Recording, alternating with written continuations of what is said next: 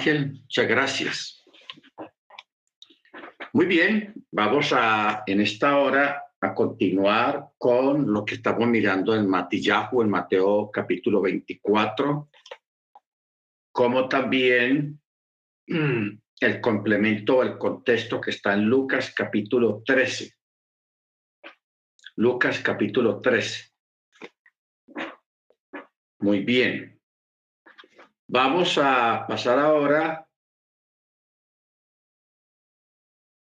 al verso 29, 24, 29. 24, 29. ustedes saben, como para recordar y que lo tengamos claro aquí, los eventos no finales del mundo, sino los eventos para entrar al milenio, o sea, antes del milenio, es un periodo de siete años. No olviden eso, siete años. Esos siete años están repartidos en dos tiempos, en dos mitades, mitad y mitad, tres años y medio y tres años y medio. El principio de los tres años y medio es cuando viene la aparición de la antimachía, del anticristo. Durante estos, al principio de los primeros tres años y medio. El anticristo traerá un cambio global en el mundo. Cuando nosotros miramos lo que está ocurriendo ahora con esta guerra ya en Ucrania, eh, la mayoría de los comentaristas o politólogos o periodistas están diciendo de que el mundo está viviendo un cambio global, o sea, está viviendo el principio de un cambio global. O sea, el, escenario mundial está cambiando. Está cambiando en el sentido de, de que ya la, hegemonía de la Unión Europea ya se está perdiendo, el peso del dólar o la fortaleza del dólar también se está perdiendo. Estamos entrando en un cambio geopolítico y geoeconómico también. Ojo con eso, geopolítico y geoeconómico. Porque esta guerra, lo que está aconteciendo allá en Ucrania y Rusia, está llevando a muchos países a repensar sobre sus propias economías, porque hay muchos países que son dependientes de otros económicamente, me refiero a la parte de la adquisición de bienes y de algunos alimentos, porque ellos mismos no los producen, ustedes los tienen que importar de otras partes. Pero a veces, debido a presiones políticas y debido a, a presiones maliciosas también, se vienen problemas en el sentido de que el país proveedor, el que vende la comida, de pronto quiera chantajear a los demás países para buscar alguna preventa, algún provecho. Entonces, a raíz de eso es que muchos países están repensando eh, acerca de ellos mismos crear sus propios productos para no depender tanto de productos de otros países. Entonces, ese es uno de los cambios que se está dando, hermanos, no, no ser dependientes, no ser dependientes, o sea, no crear una dependencia de otras personas, sino ser completamente independientes. Y esto me parece magnífico, me parece bueno, y la Torá eh, prácticamente lo ha respaldado siempre el ser independientes económicamente, no depender de, una, de un patrón, de una persona, no depender de, una institución o de un gobierno, sino ser completamente independiente, o sea, trabajar de cuenta de uno. O sea, el, judaísmo descubrió eso. Mire usted cómo lo descubrió el judaísmo, porque eso no fue un mandamiento del Eterno sino que a raíz de las deportaciones, de las cientos de prohibiciones, porque en algunos países, en España, en Europa, y en muchos lugares se les prohibía a las empresas darle trabajo a los judíos. Y se arrinconaba a los judíos para que fueran pobres, a ver si de pronto se volvían pobres, porque los judíos siempre, donde están y donde llegan, son bendecidos. Son bendecidos. Entonces, pero a raíz de esos programas de deportaciones y de estrechez en el sentido de, las presiones de que no le den trabajo ni le vendan a un judío, entonces los judíos para sobrevivir les tocó desarrollar estrategias que a la final lo, lo hicieron más ricos.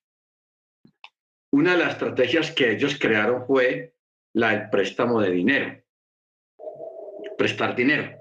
Como ellos siempre tenían dinero, pero no, les permitían eh, comprar bienes con ese dinero en algunos países, entonces ellos más bien se dedicaron a prestar, a hacer préstamos. Y mire usted que sin darse cuenta, porque eso no era el propósito de ellos. Ese negocio de ser prestamistas o de la usura les fue tan bien que a la final eso se lo organizaron muy bien y de ahí fue donde salieron los bancos, se crearon los grandes bancos. ¿Ok? Porque los que crearon e inventaron y desarrollaron el sistema bancario fueron los judíos. Cuando usted oye los Rothschild, de los Berg, de los, en fin, son como cinco familias. Si uno se pone a mirar la historia de ellos, esas personas, debido a, a, esas persecuciones y a esas estrecheces y a esas eh, presiones que sufrían en los gobiernos, ellos se dedicaron a prestar dinero. A prestar dinero y algunos de ellos a comprar oro y otros a comprar diamantes. Diamantes. Si usted averigua, hermanos, porque es, se puede averiguar, los que manejan el negocio de los diamantes en el mundo entero son los judíos. Los judíos en Londres, en New York, en Alemania. Ellos manejan el negocio de los diamantes. Claro, la extracción de los diamantes y donde vienen los diamantes, pues es, no es nada bueno, ni ahí no hay nada de que orgullecerse, pero la mayoría de los diamantes vienen de África, pero esos diamantes ah, están ensangrentados por la violencia que han habido en esos países donde están los diamantes, porque estas empresas corrompen a los políticos, al político de turno, para que les deje explotar las minas y usar mano de obra barata de ese país. Pero a pesar de que eso es un negocio de millones y millones de dólares en el mundo, esos países donde producen los diamantes no reciben casi nada. Casi nada. ¿Por qué? Porque es la explotación ilegal de esos yacimientos de diamantes. Y el oro igualmente. Los grandes compradores de toneladas y toneladas de oro, eso es manejado también por estas familias. Entonces, hermanos, ah, tenemos un escenario de que a causa de esas circunstancias, porque es que las circunstancias eh, no muy favorables para uno hacen que las personas saquen y den más de lo que realmente son. Se esfuerzan, se vuelven resilientes y se vuelven ah, con ideas para salir adelante, para sobrevivir. Y así muchas veces, hermanos, lo que para unos ha significado eh, lo que es una, una forma de, de, violentar los derechos de, una persona, de los judíos, eso les ha servido a ellos para pararse, para progresar, para eh, buscar la forma de sobrevivir en medio de todas esas leyes que son contrarias siempre. Entonces ellos han sobrevivido y el Eterno los ha bendecido y por eso han llegado económicamente a donde están. ¿Ok? A raíz de esa situación. Entonces, hermanos, pues es interesante mirar eso y, darle gracias al Eterno por las pruebas. O sea, a veces las pruebas y las dificultades tienen dos efectos y muy dispares y muy lejanos el uno del otro. Uno, que puede hacer que la persona se esfuerce, luche y luche y luche y salga adelante y, se, y le vaya súper bien en medio de esa lucha, de ese esfuerzo sobrehumano que hizo por sobrevivir. Y salió adelante y le fue súper bien y hoy está súper bien, tanto esas personas como sus descendientes. O el otro lado es bajar los brazos y darse por vencido. Esas son las dos opciones que la gente toma cuando están en situaciones de persecución, de pruebas, de luchas. No, no, cuando se está en, en ese tipo de circunstancias, no es para uno andar quejándose, no es para uno crear un ministerio de quejas y o el ministerio de sufrimiento, de que nadie ha sufrido como yo, de que nadie ha pasado por lo que yo he pasado. Mentira. Hay gente que se ha pasado por cosas peores de las que, de las que cualquier otra persona ha pasado, peores, pero esas son oportunidades que, que nos da la vida, que el Eterno le da a cada persona para salir adelante, para dar el triple de sí mismo, para usar la cabeza y esforzarse y, y, y hacer lo, imposible por, por progresar, por salir adelante, por luchar. ¿Ok? Entonces, cuando a usted le venga una prueba o una dificultad, no se queje, pelee, luche, esfuérzate, resiste, aguanta, sal adelante, que el Eterno está contigo.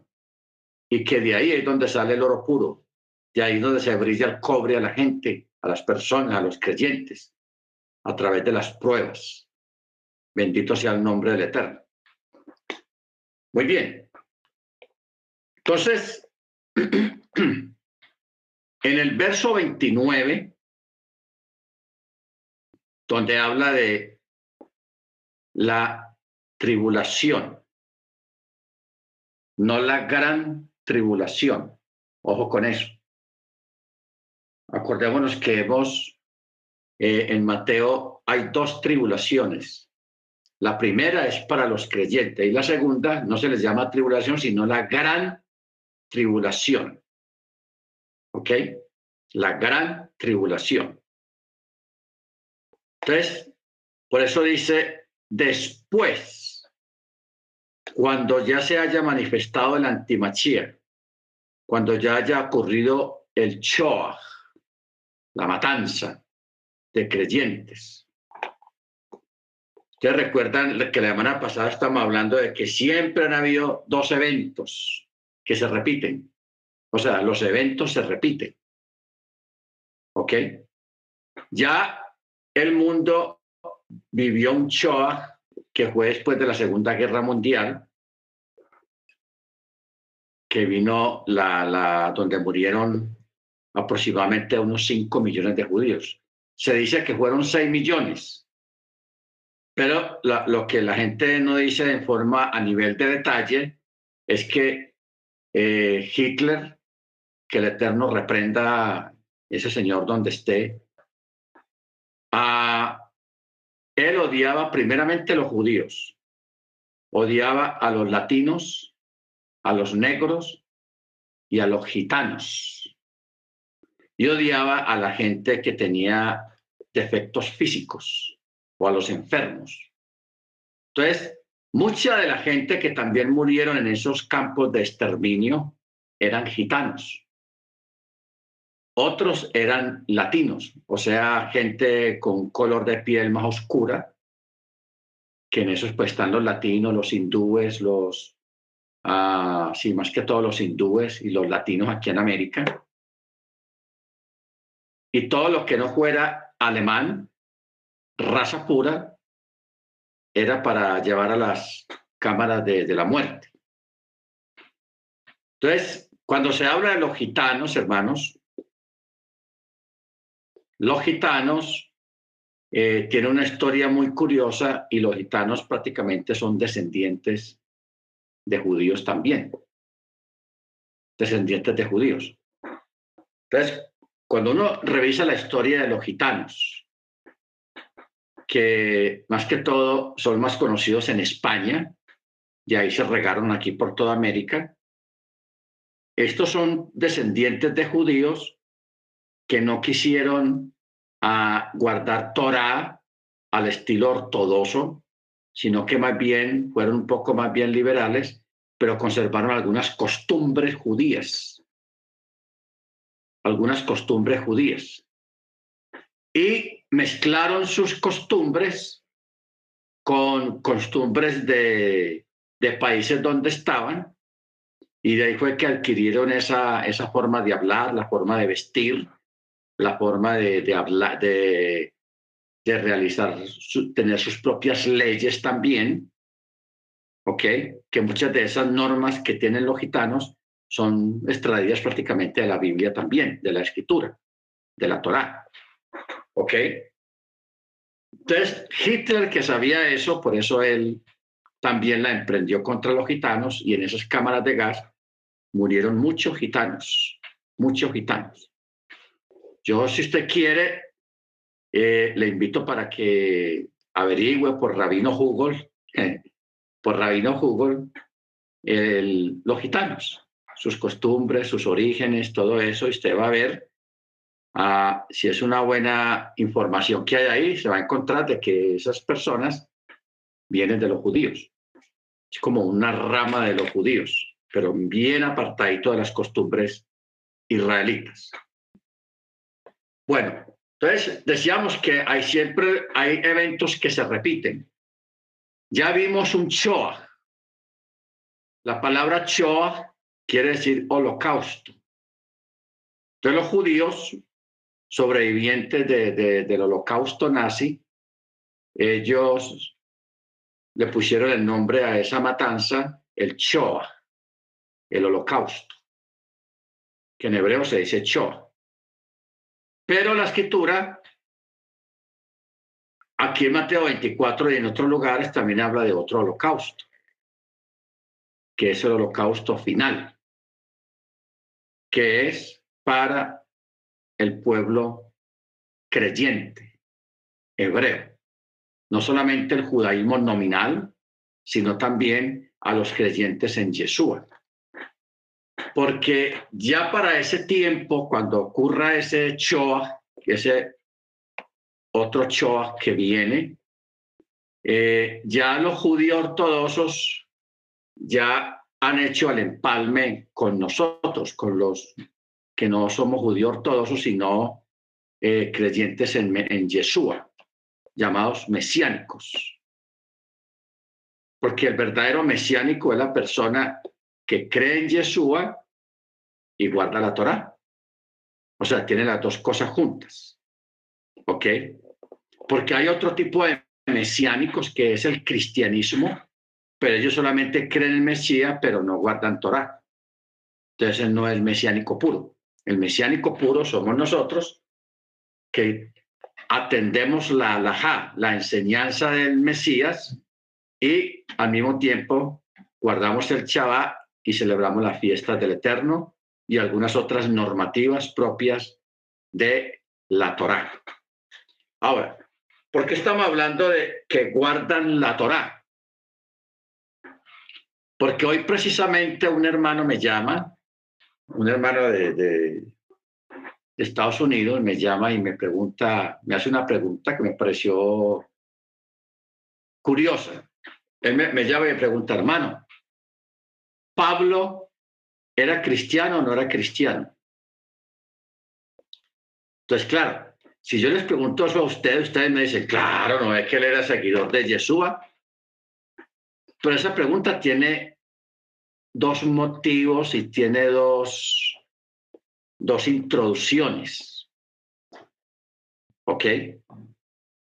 Porque técnicamente, bíblicamente, Pablo sí era cristiano. Pero podemos decir también que Pablo no era mesiánico, no era cristiano. Porque es que todo depende es, todo depende de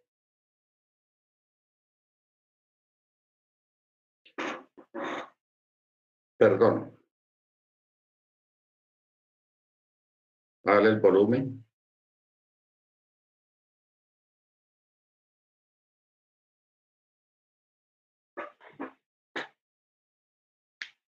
Yo quiero que usted tenga esto presente y, si a usted alguna vez le pregunta, porque están escribiendo libros donde la gente pregunta qué era Pablo, ¿era judío o era cristiano? ¿Ok? Porque mucha gente quiere buscar una respuesta conveniente para justificar el no guardar la Torah. ¿Ok? Baruch Hashem. Entonces, miren, técnicamente Pablo era cristiano. Examinémoslo por qué. La palabra cristiano es una palabra que viene del griego. En griego se dice Christos o Christians, casi igualito a como se dice en inglés. Christian, Christians. Eh, aquí el asunto es un asunto de lingüística, porque en hebreo la palabra cristiano quiere decir ungido. Ungido. ¿Ok? Ungido. Entonces ahí, es donde viene el enredo y la confusión. ¿Por qué? Porque la palabra ungido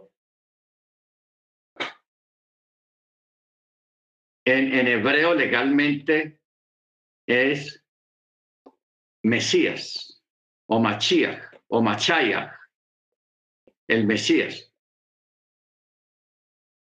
El Mesías. Entonces, ¿qué pasa?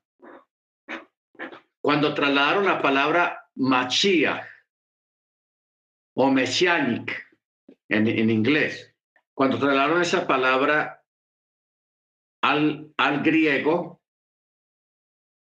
quedó como Cristos. Y del griego pasó al castellano como, como cristiano pasó como cristiano. ¿Ok? Entonces, ¿qué ocurre ahí? Que Pablo, en cierto modo, él era cristiano porque creía en Yeshua, en el ungido, en el Mesías. Pero la palabra más correcta para referirse a Pablo era, Pablo era mesiánico, porque creía en el Mesías. La palabra más correcta es mesiánico. ¿Ok? Ahora, el otro lado de la pregunta, porque es una, un contexto, el otro lado la pregunta contraria es de que hoy en día se llama cristiano lo que es el catolicismo y lo que es el protestantismo. A ellos sí les dicen legalmente cristianos. Pero ¿cuál es el asunto? que esos cristianos, esos cristianos no tienen la misma fe ni las mismas creencias que tenía Pablo, que tenía Pablo, no la tienen. Porque, porque Pablo, aparte de que él creía en el Mesías, en Yeshua como Machía, él guardaba la ley, guardaba el Shabbat, guardaba las fiestas. Entonces, por eso hay que mirar bien la respuesta que se le va a dar a la persona acerca de si, Pablo era cristiano o no era cristiano. Si me preguntan si Pablo es cristiano, yo le digo, no, Pablo no era cristiano, Pablo era mesiánico. ¿Por qué? Porque guardaba la Torá y creía en el Mesías. Porque comparar a Pablo con el cristianismo de este tiempo, no hay de dónde, no hay por dónde, no hay un asidero, porque el cristianismo de este tiempo se apartó totalmente del antiguo pacto, de la ley, de la Torá. Y Pablo nunca se apartó de la Torá. ¿Ok? Él mismo decía, la Torah es buena. Él ratificaba lo que se decía en la antigüedad acerca de la Torah. ¿Ok? Entonces, comparar a Pablo con el cristianismo de hoy en día es una, eso es una pregunta de doble sentido. Llámelo si usted o piénselo usted así. Esta es una pregunta de doble sentido. ¿Ok? Doble sentido. Pero usted no le va a contestar con doble sentido tampoco. Usted le va, le va a responder a la persona correctamente. Usted no le va a decir, no, Pablo no era cristiano, Pablo era mesiánico, porque creía en el Mesías. Porque el cristianismo de hoy en día, aunque mencione al Mesías, no tiene nada de Torá, no tiene nada de mesianismo, ¿ok? Bendito sea el nombre de la Torá, porque llegó un punto en la historia, el momento en la historia, que la iglesia, la congregación, la Keilah del primer siglo, eh, presionada por creyentes y pastores extranjeros, no judíos, presionaron tanto porque se volvieron anti, antisemitas. ¿Qué es lo que quiere decir la palabra antisemita? Gente que odia a los descendientes de Sem, o sea, Israel, el pueblo hebreo. ¿Ok? El pueblo hebreo. Acuérdense que son Sem, Chem, Cam y Jafet. Chem, Cam y Jafet. La línea de los patriarcas de Abraham, de Jacob, de Saúl, de Taré, de, de, de, Isaac, toda esa gente, toda esa línea, viene por la línea de Chem. Cam, ya ustedes saben qué pasó con la ascendencia de Cam. Fueron la mayoría de los africanos. Todo el continente africano. La mayoría de esas personas descienden de Cam. ¿Ok? Cam. Siervo de siervo serás. Bueno, Luego de la ascendencia de Jafet, Sem, Cam y Jafet, y ahí vienen lo que es eh, parte de los asiáticos, los europeos. Los europeos. Por ejemplo, yo estaba hablando estos días de eso.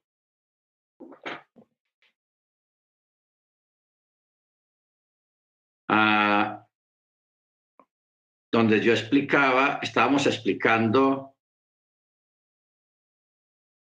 acerca de, de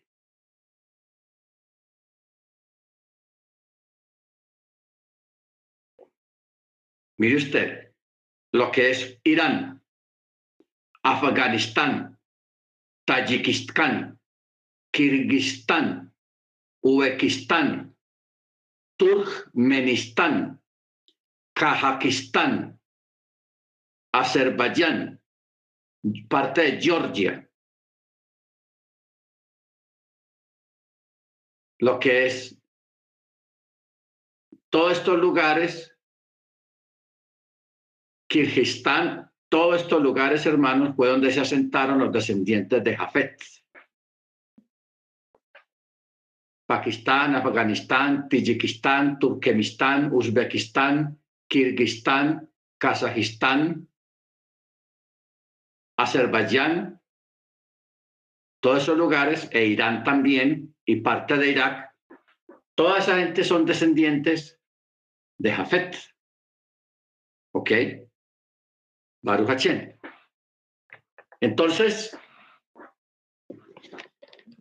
todas estas descendencias, en especial la descendencia de, de Chem o de Sem,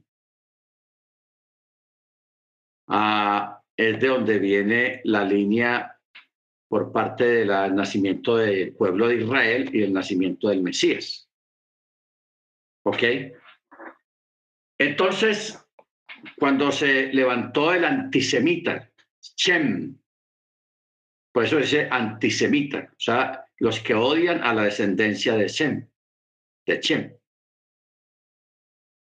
Entonces, todo lo que es el antisemitismo, que viene desde tiempos inmemoriales, viene aún desde Babilonia por parte de, de Amán, luego viene por parte de los filisteos, luego viene por parte de los cananitas, luego viene por parte de, en fin, de los árabes, la descendencia de Saúl, los y de, ah, de la, del hermano medio de, de Isaac, Ismael, que de ahí vienen los árabes. O sea, a través de todos esos grupos tribales se fue desarrollando un odio, un antisemitismo en contra de la descendencia de Sem. ¿Ok? Entonces, en la iglesia o la Keilah del primer siglo empezaron a introducirse, y Pablo lo había predicho, de que se introducirán hombres según sus deseos y sus pasiones y desviarán de la verdad a muchos y traerán enseñanzas heréticas y malas enseñanzas y quitarán la verdad.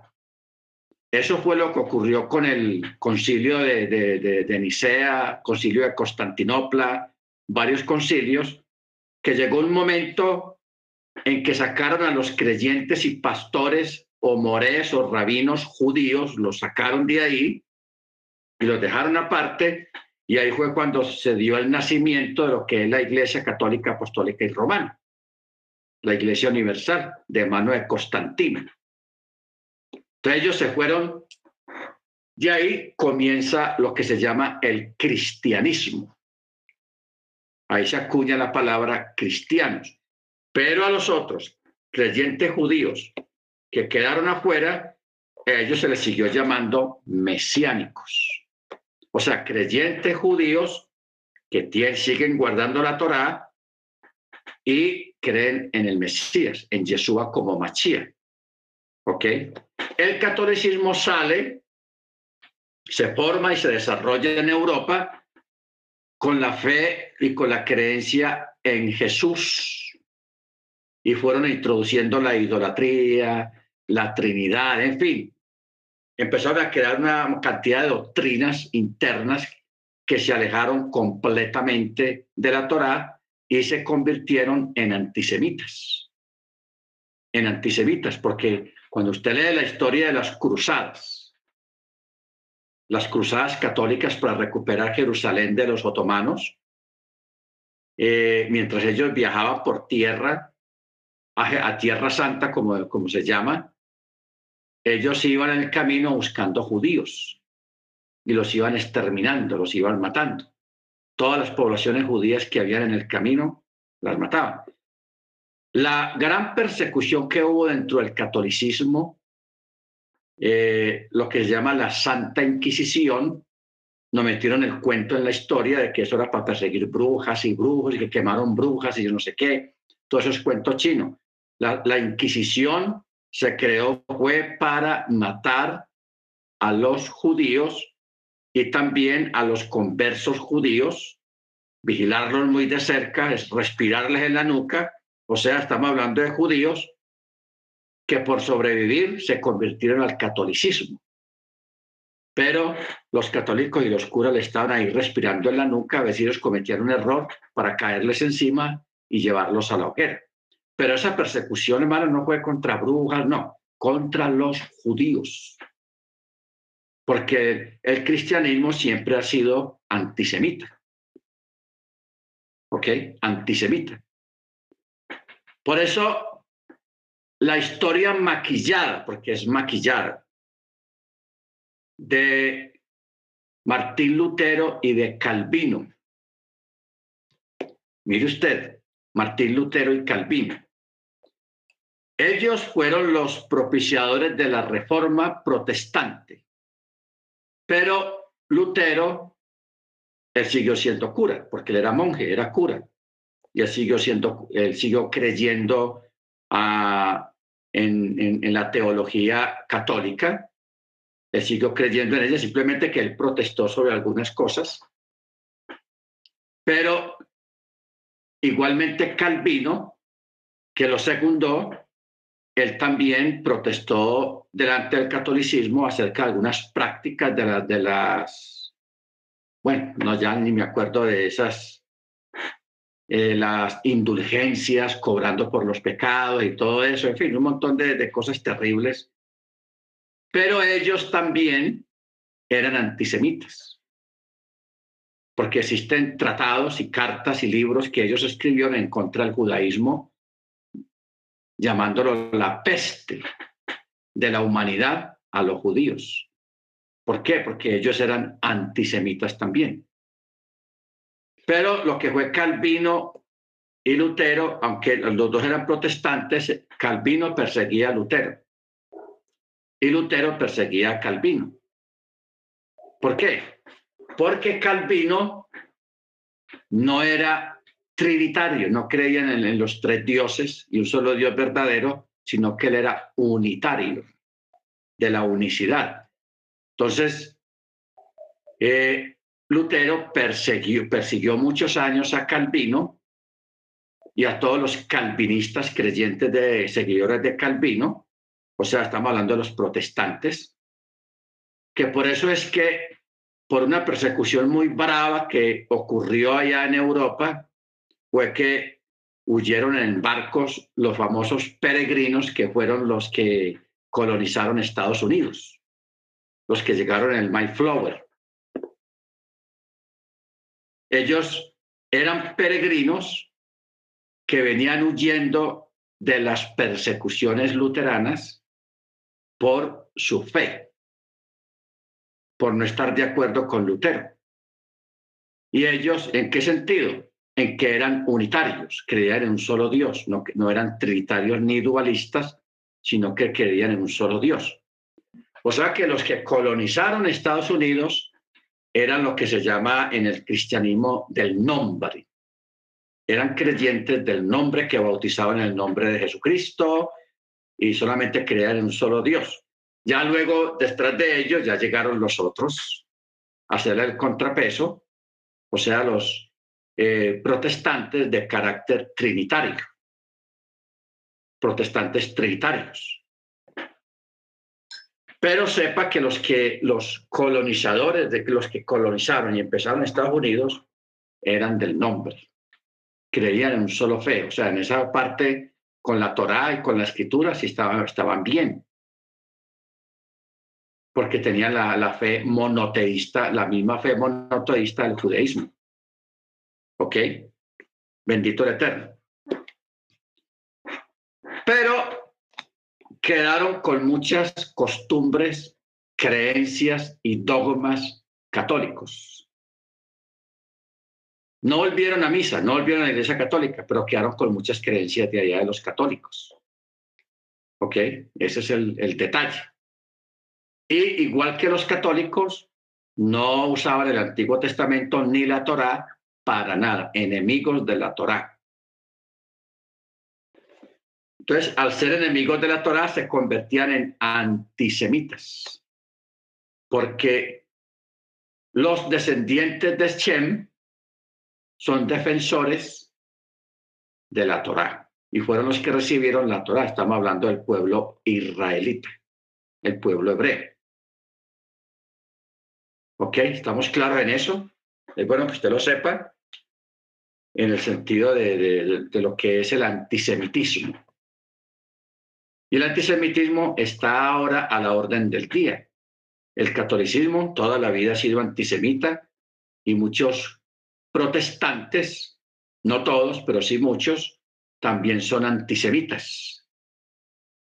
Yo tengo videos ahí, hermano, de pastores, renombrados pastores, ah, refiriéndose a los judíos en unos términos impresionantes, vulgares, groseros.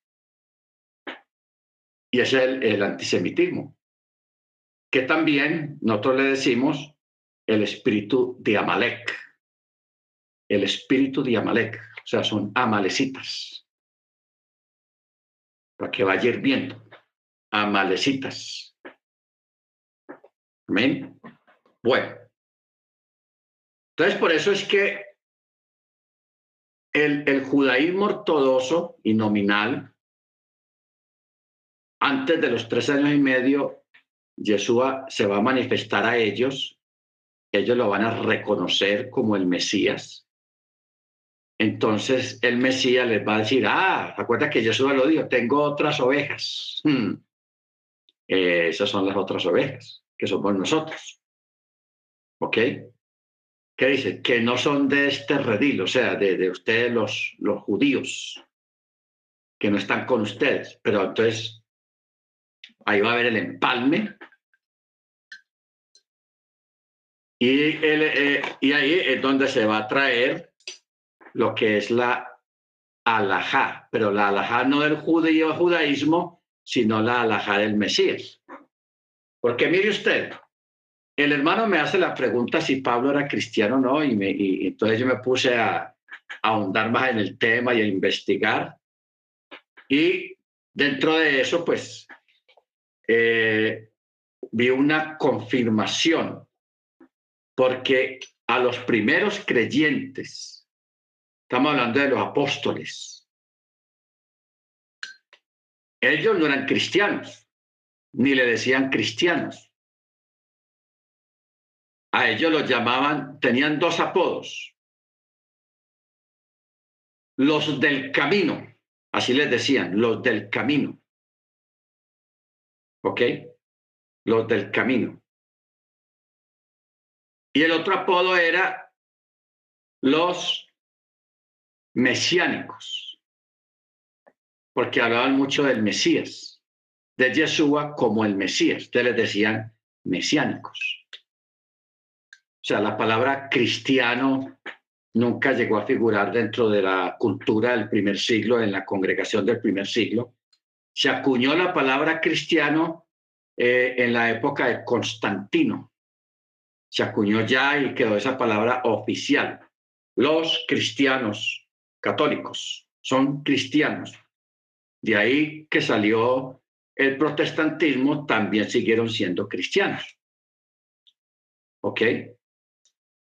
Entonces, nosotros no aceptamos mucho que nos digan cristianos sino mesiánicos.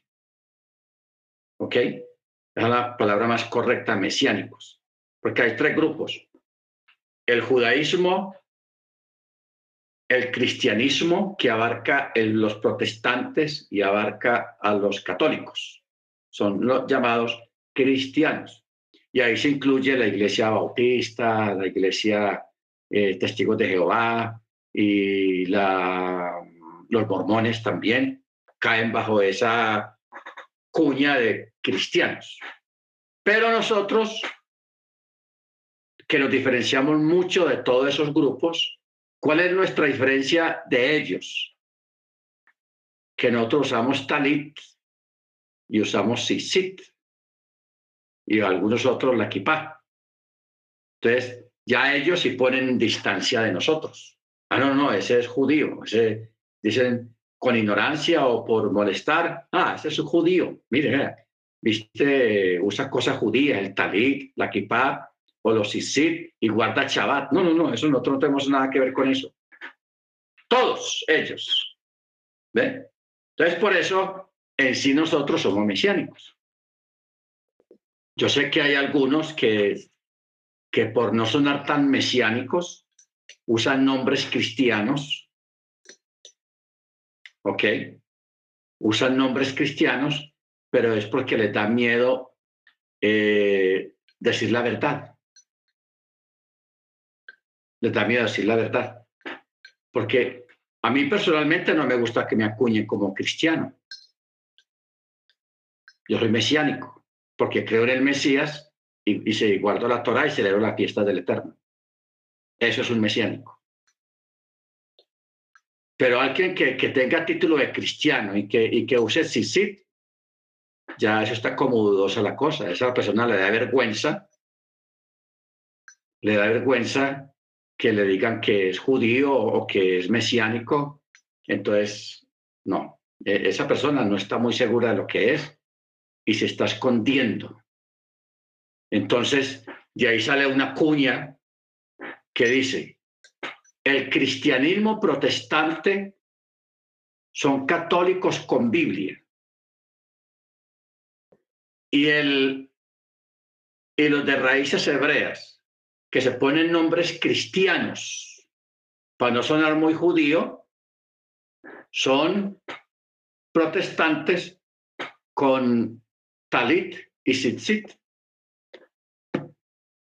porque no, no quieren reconocer que guardan Torah abiertamente, como lo hace el judaísmo, no guardan, guardan Torah como lo hace el judaísmo, no les gusta que los, eh, que los pongan como, como que es judío. Aunque la gente no entienda eso, que es ser judío, que es ser mesiánico, pero, o que es ser israelita, pero ese es el mote y el cuño que hay sobre los creyentes. Ah, ese es, se volvió judío. Pero eso la gente lo hace es por ignorancia, porque aquí ninguno se ha hecho judío. Ni vivimos, ni, ni lo somos. Nosotros somos mesiánicos que creemos en la Torá, guardamos mandamiento y tenemos la fe en Yeshua. Ahora, me puse yo a averiguar en el texto hebreo la palabra los del camino. Porque es que eh, me encontré unas sorpresitas, hermanos, que yo quisiera que ustedes las supieran. Muy interesante.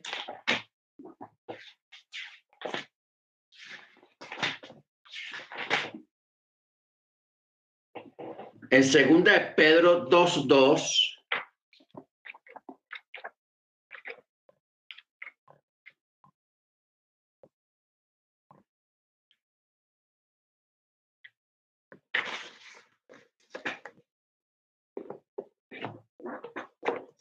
aquí hay una sorpresa muy buena. En, en su Biblia dice,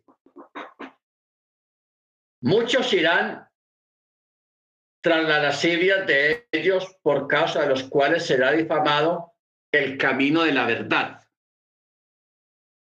Acuérdense que yo ahora les dije que uno de los apodos que tenían los primeros creyentes los creyentes del primer siglo era que los apodaban los del camino. Y eso está en varios textos, son muchos. Los del camino, así les decían. Ah, ya los del camino. Y Pablo también decía a sí mismo, y aquí lo está diciendo. Muchos irán tras las lascivias de ellos por causa de los cuales será difamado el camino de la verdad. Cuando vamos al texto hebreo, oh, se pone interesante. Mire cómo dice, muchos seguirán su libertinaje y por causa de ellos la alajá de la verdad será blasfemado. O sea que, porque la palabra alajá, dentro de la cultura rabínica antigua y también de ahora moderna, la palabra alajá significa camino. Porque ¿qué significa que es una alajá? La alajá es la forma como yo guardo la Torah. Eso es alajá.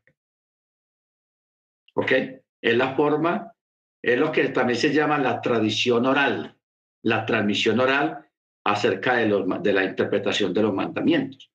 Pero ya cuando se lleva a la alajá, es la forma como yo vivo y como yo hago o guardo el mandamiento.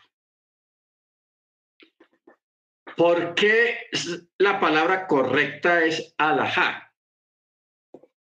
¿Y por qué está separada de otras palabras donde habla la palabra camino en la Torá? La palabra camino en hebreo es derech. Derech. Así se dice camino. Pero cuando usted va al texto hebreo, en este versículo 2 del capítulo 2 de Segunda de Pedro, no dice Derek, como lo dice en otras partes. Cuando dice, por ejemplo, los evangelios, camino de un día de reposo, Jesús se fue y tal cosa, o Pablo dice que íbamos de camino de, tal parte a tal parte, siempre está la palabra derech. Pero cuando habla de camino, como dice aquí, el camino de la verdad, como está traducido al castellano, en el original dice alajá. Alajá. Porque aquí no está hablando de un camino que hay que caminar de un lado para otro, sino que habla de una forma de vida. Camino. Otro contexto. Eh, segunda de Pedro. Ah,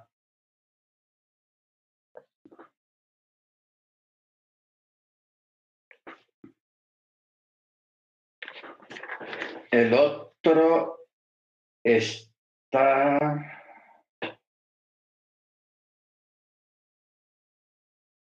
en segunda Pedro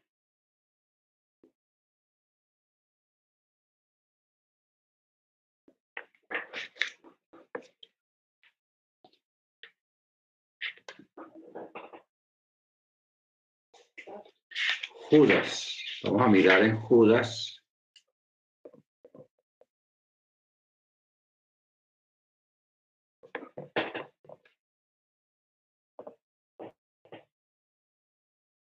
No, Judas está hablando del Derek.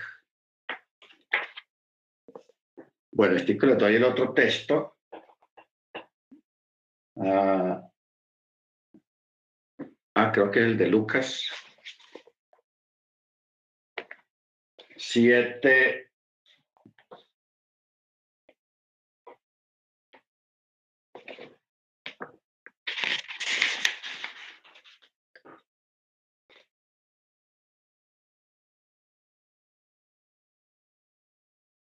Ah, aquí está. 727.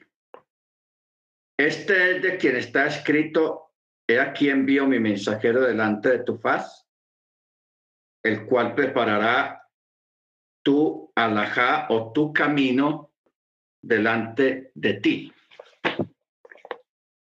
Entonces, tengamos en cuenta eso. Usted sabe que a veces hemos hablado acerca de los, los alajot, o sea, la alajá.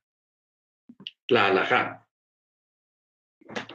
que la alhaja es los preceptos o mandamientos que se crean para practicar o para vivir la Torá, donde no se mencionó nada en la Torá acerca de ese tema o de ese punto que se quiere hacer una alhaja. ¿Ok? Porque, por ejemplo, en la Torah no hay regulación para la televisión, para el cine, para las discotecas, eh, para muchas cosas que hoy en día son normales a nuestro alrededor.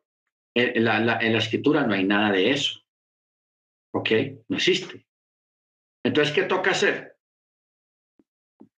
Basado en la escritura, en textos de la escritura, se crea una alajá sobre ese tema. Porque dígame una cosa, ¿En qué versículo de la Biblia dice que no se puede ir a una discoteca para randear y a bailar y a tomar licor? No existe, no hay un texto que prohíba eso. ¿Ok?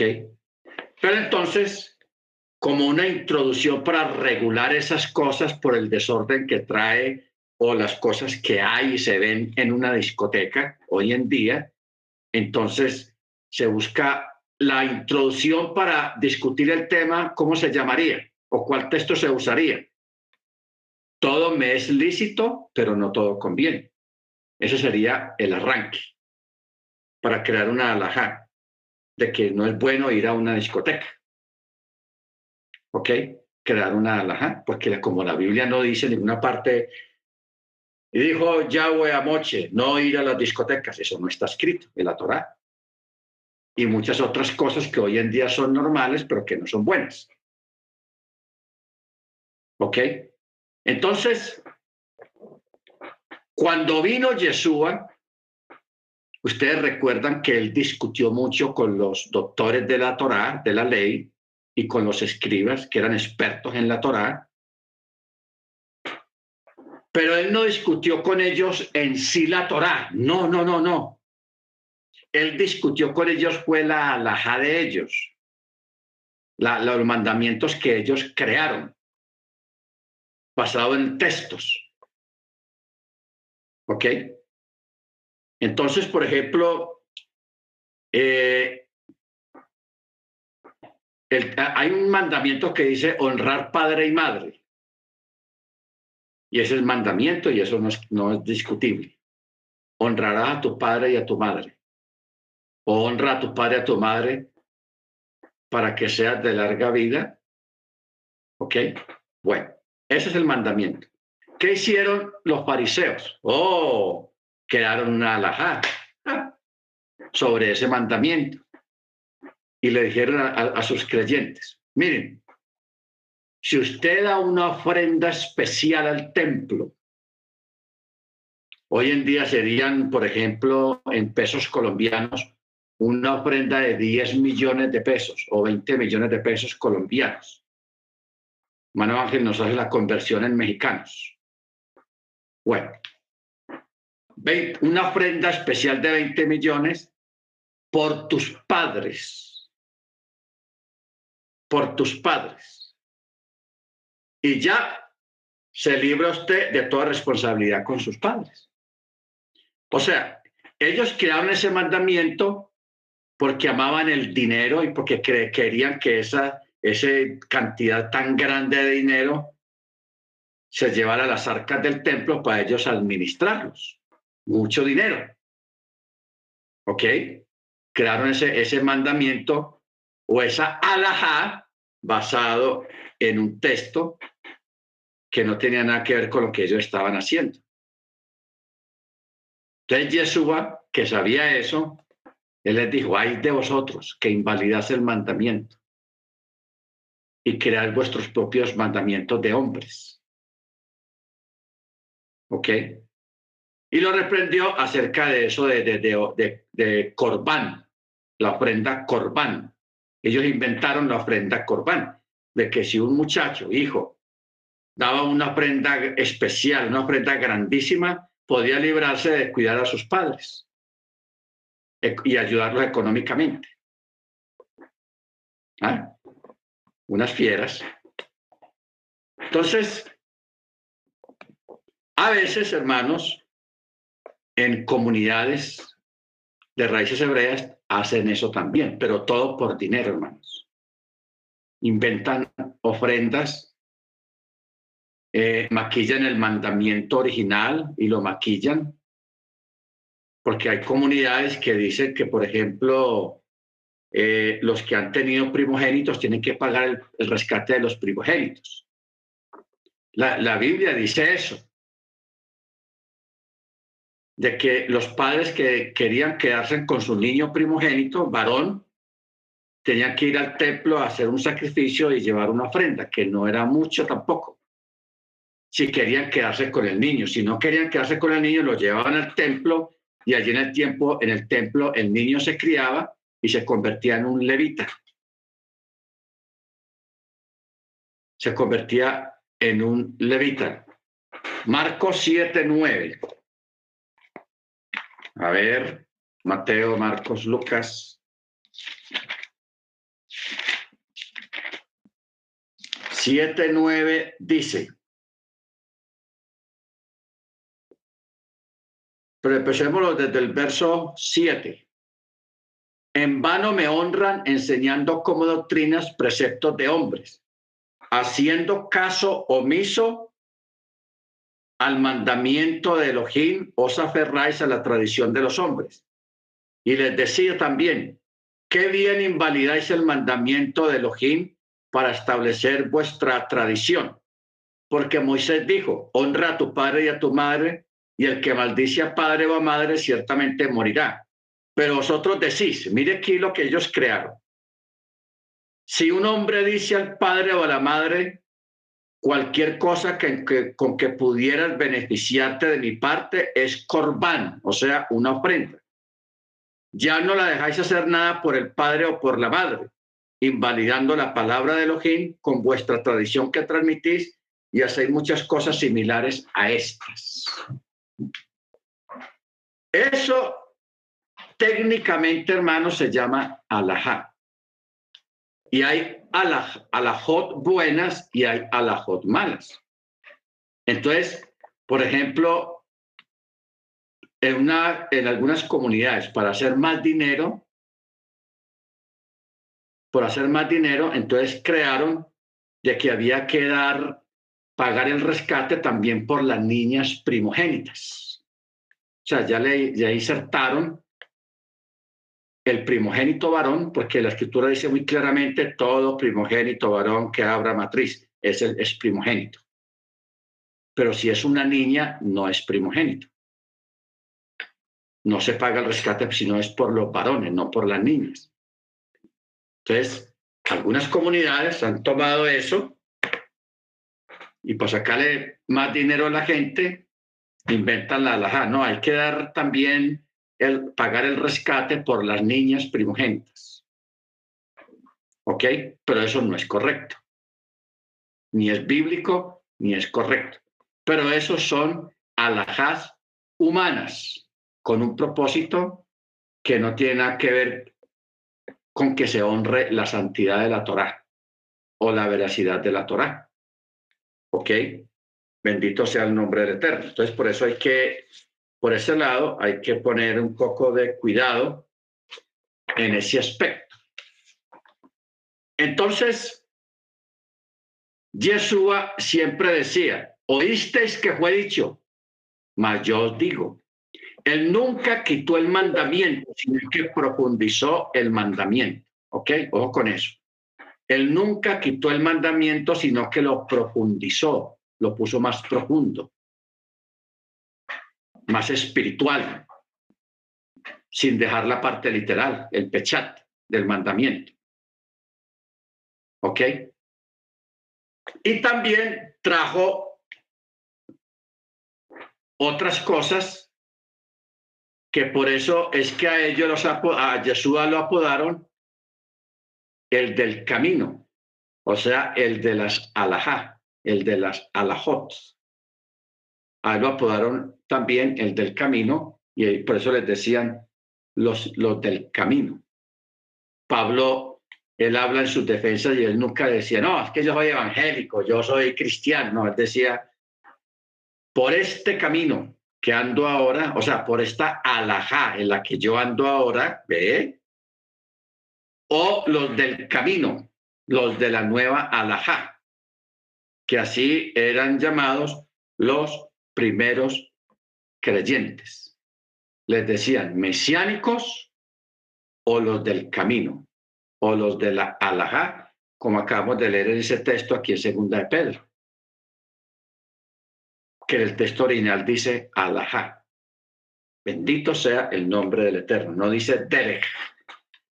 La palabra camino literal, camino de un punto A a un punto B, transitando por tierra, pisando piso, eso se llama derech, camino. ¿Ok? Pero cuando se habla a nivel espiritual o a nivel de fe o a nivel de interpretación o a nivel de vida como creyentes en Yeshua, se les llama alajá. O sea, ¿cómo interpreto yo la Torah para vivirla hoy en día? Eso es la alajá. Amén, hermanos. Bueno, yo decía esto bajo el contexto de que cuando Yeshua una los dos pueblos, la casa de Yehudá y la casa de Israel, porque eso, de eso se trata, las dos varas, casa de Yehudá y casa de Israel. ¿Ok? Entonces, cuando ocurra ese empalme, Yeshua no nos, va, no nos va a dejar aquí peleando, hermanos, porque se arma una pelea. ¿Por qué? Porque van a llegar los judíos a presionarnos a nosotros. Vean, ustedes tienen que hacer esto, tienen que hacer aquí, y, pura alajá. Y nosotros también vamos a caer a ellos. Ustedes tienen que... No, Yeshua nos va a dar la verdadera alajá. Sacada prácticamente del Brihadachá, del Nuevo Testamento. Todos los reglamentos, todo lo que hay en las cartas apostólicas, las cartas de Pablo, las cartas de Pedro, las cartas de, de, de Jacob, Santiago, la, parte de, la carta de primera, segunda de Juan, tercera de Juan. Eso donde está en los reglamentos, lo, cómo se vive y cómo se hacen hoy en día las cosas en las congregaciones, eso es pura alajá. Técnicamente eso se llama alajá. Que no está separada completamente de la Torá, no. Es la interpretación de cómo vivimos hoy en día en Machía, la Torá. Ojo con lo que lo pongo como lo estoy diciendo. Nosotros no podemos guardar la Torá con mente judía sin Machía. El judaísmo ortodoxo tiene la Torá y la interpreta y tiene sus alajot, que son cientos de mandamientos, son mil trescientos, no, son 1150 mandamientos que tiene el judaísmo ortodoxo. O sea, sobrepasa casi la mitad de los 613 mandamientos. Entonces los ortodoxos que hicieron le aumentaron. En Chabá no se prende la luz, porque eso es trabajo. Ojo, ojo. Eso es una alajá. En Chabá no se, no, no se al sanitario después de una deposición. Eso es alajá.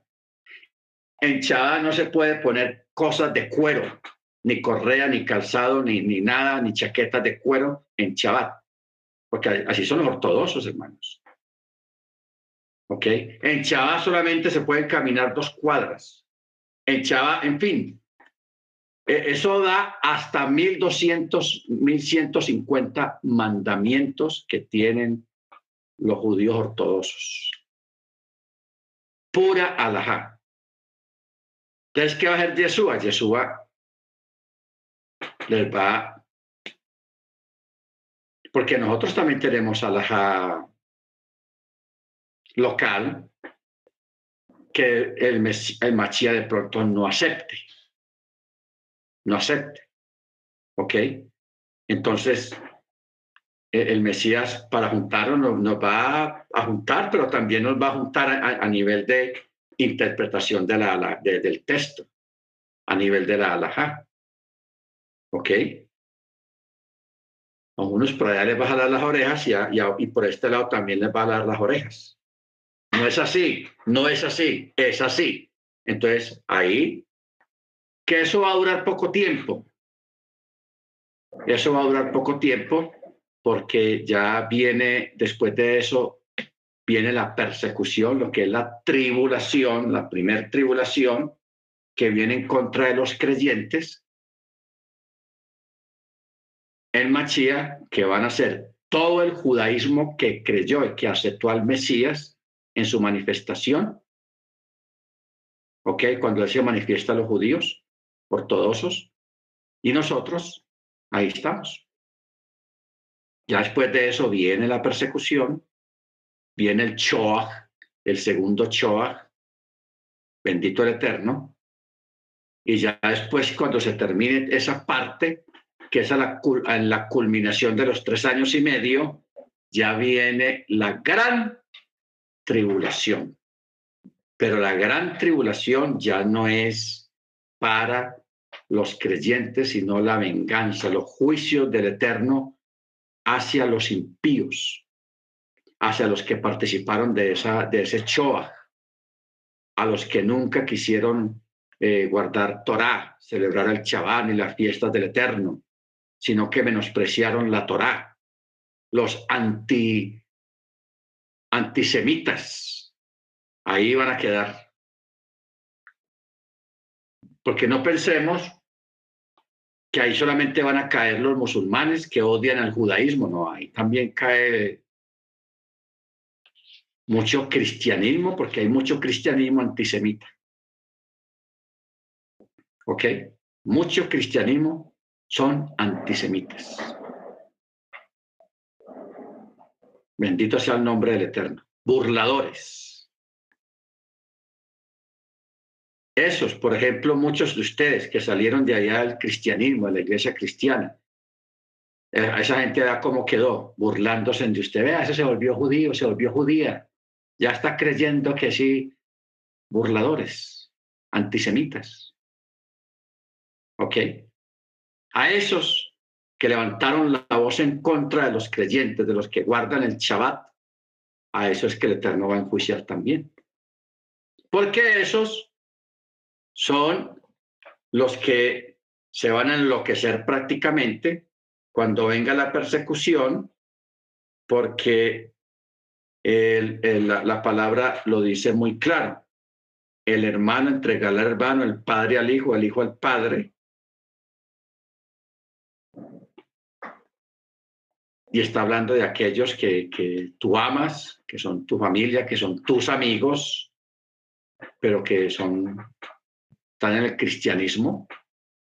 Porque yo mismo yo viví eso, cuando yo estaba, cuando yo entré a las raíces hebreas, yo que tenía tantos amigos allá en la iglesia cristiana, en la iglesia pentecostal, de un momento a otro, todo el mundo se abrió el parche, como dice el dicho, y comenzaron a expresarse en mal. No, el hermano se volvió judío, qué pesar. Y yo aquí bien feliz y ellos diciendo que qué pesar. Pero bueno, esas son las cosas de la ignorancia. Entonces, eh, ya en el, en el, por eso dice, después de la tribulación, el sol se oscurecerá, la luna no dará su resplandor, las cojabín, o sea, las estrellas caerán de los cielos y las potencias de los chamayín serán conmovidas. Entonces, aparecerá la señal del Hijo del Hombre en los chamayín y todas las tribus de la tierra harán lamentación cuando vean al Ben Adam venir sobre las nubes del chamayín con poder y gran diferencia, o sea, y gran gloria. Y él enviará sus malajín celestiales con gran sonido de chofar y juntarán sus escogidos de los cuatro vientos desde un extremo del chamayín al otro. Ojo con esta palabra, él enviará sus malají con gran sonido de chofar y juntarán a sus escogidos. De los cuatro vientos desde un extremo del chamallín al otro. ¿Ok? Esa va a ser la gran reunión en Jerusalén. Jerusalén. Entonces ya en el verso 32 ya cambia el tema y dice, ahora, de la parábola del ex del hígado, o sea, del árbol del higo, aprender cuando ya su rama está tierna y brotan las hojas, saben que el verano está cerca. Así también, o sea, en la primavera.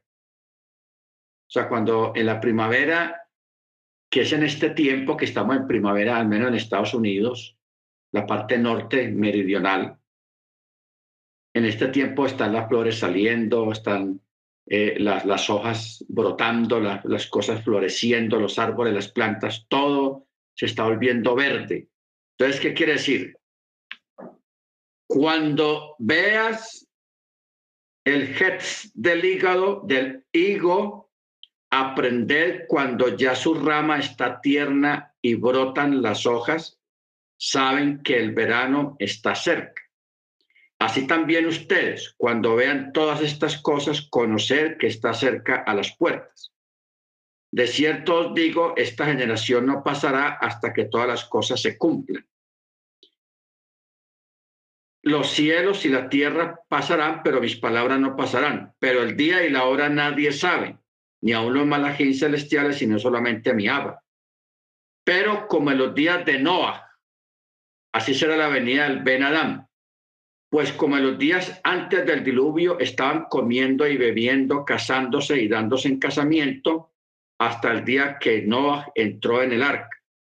Y no entendieron hasta que vino el diluvio y se los llevó a todos, así será también la venida del Ben Adam. Aquí, hermanos, tenemos algo curioso con la palabra hasta el día que el, el diluvio llegó y se los llevó a todos. Cuando uno va al texto hebreo y busca que, como dice la palabra llevó, porque a quienes se llevó el diluvio, no se llevó a los que estaban dentro del arca. Aquí está hablando de los que quedaron fuera del arca, que se los llevó la corriente, el agua, y murieron ahogados. Ojo con eso. Se los llevó el agua y murieron ahogados por la gran inundación. El arca estaba segura flotando en el agua, donde había solamente ocho personas y todos los animales que previamente habían entrado allí. Luego, en el verso 40, dice, entonces estarán dos en el campo.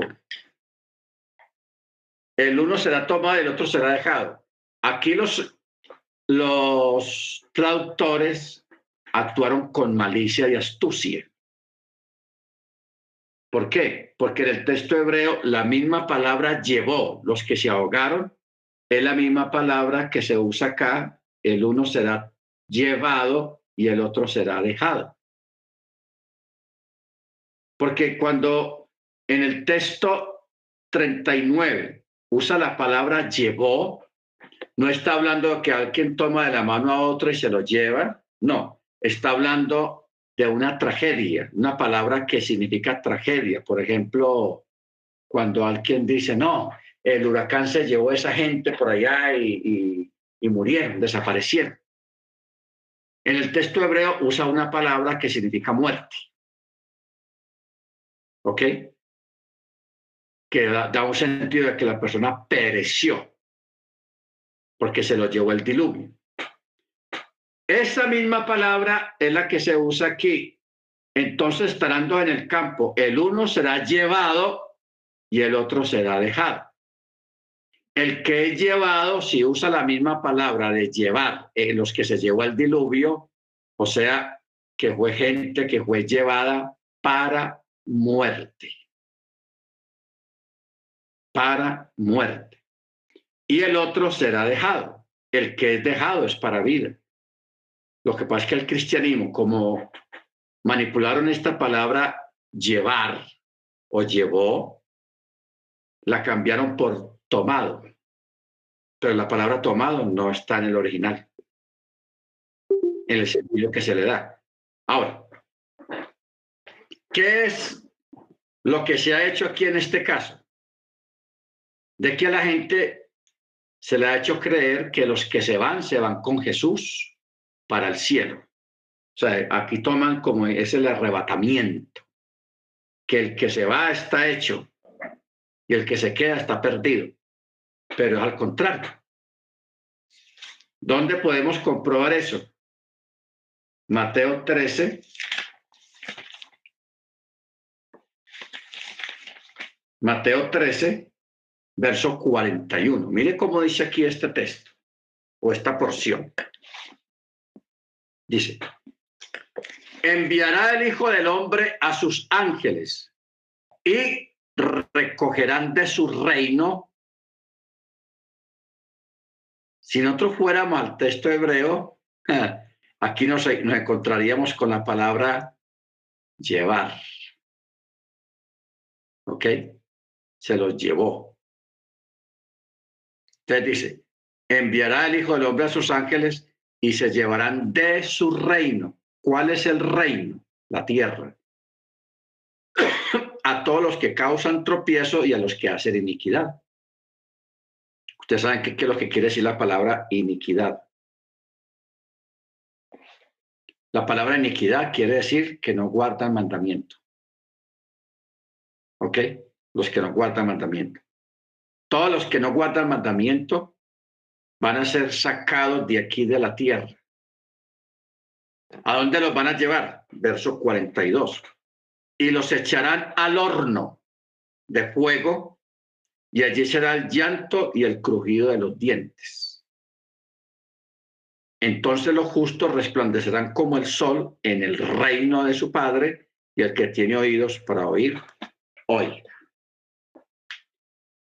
O sea, si va a haber un rapto, pero los que se van en ese rapto no es para nada bueno.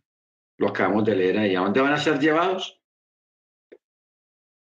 ¿Y quiénes son los que lo van a llevar? Los ángeles. Los ángeles iban a venir a recoger de los cuatro vientos a todos los que hacen iniquidad, o sea, los que no obedecen Torah, los que no guardan Torah, van a ser llevados. ¿A dónde? A un horno de fuego, allí será el llanto y el crujido de los dientes. ¿Ok? Baruch Luego dice el verso 40, el 41, Mateo 24, 41. Dos mujeres estarán moliendo en el molino. Una será tomada y la otra será dejada. Y usa la misma palabra, tomada es llevar. Y usa la misma expresión que hay acá en la Torá, en el texto hebreo, a muerte, no a vida sino a muerte, y la otra será dejada. ¿Ok? Bendito sea el nombre del Eterno. Entonces, por eso hay que estar, hermanos, ese momento va a ser crucial. Va a ser crucial. Y ahí donde viene la entrada del milenio. Después de la gran tribulación es que ocurre este evento, antes del milenio. Porque ¿dónde va a ser el milenio? En la tierra. Pídeme y te daré por herencia a la nación y como posesión tuya los confines de la tierra. Jesús mismo dijo, el reino de Dios ya está, el reino de los cielos ya está entre vosotros. Porque Jesús vino y trajo el reino. ¿Qué es el reino? La palabra, la Torá, la buena nueva. Eso es el reino. Amén.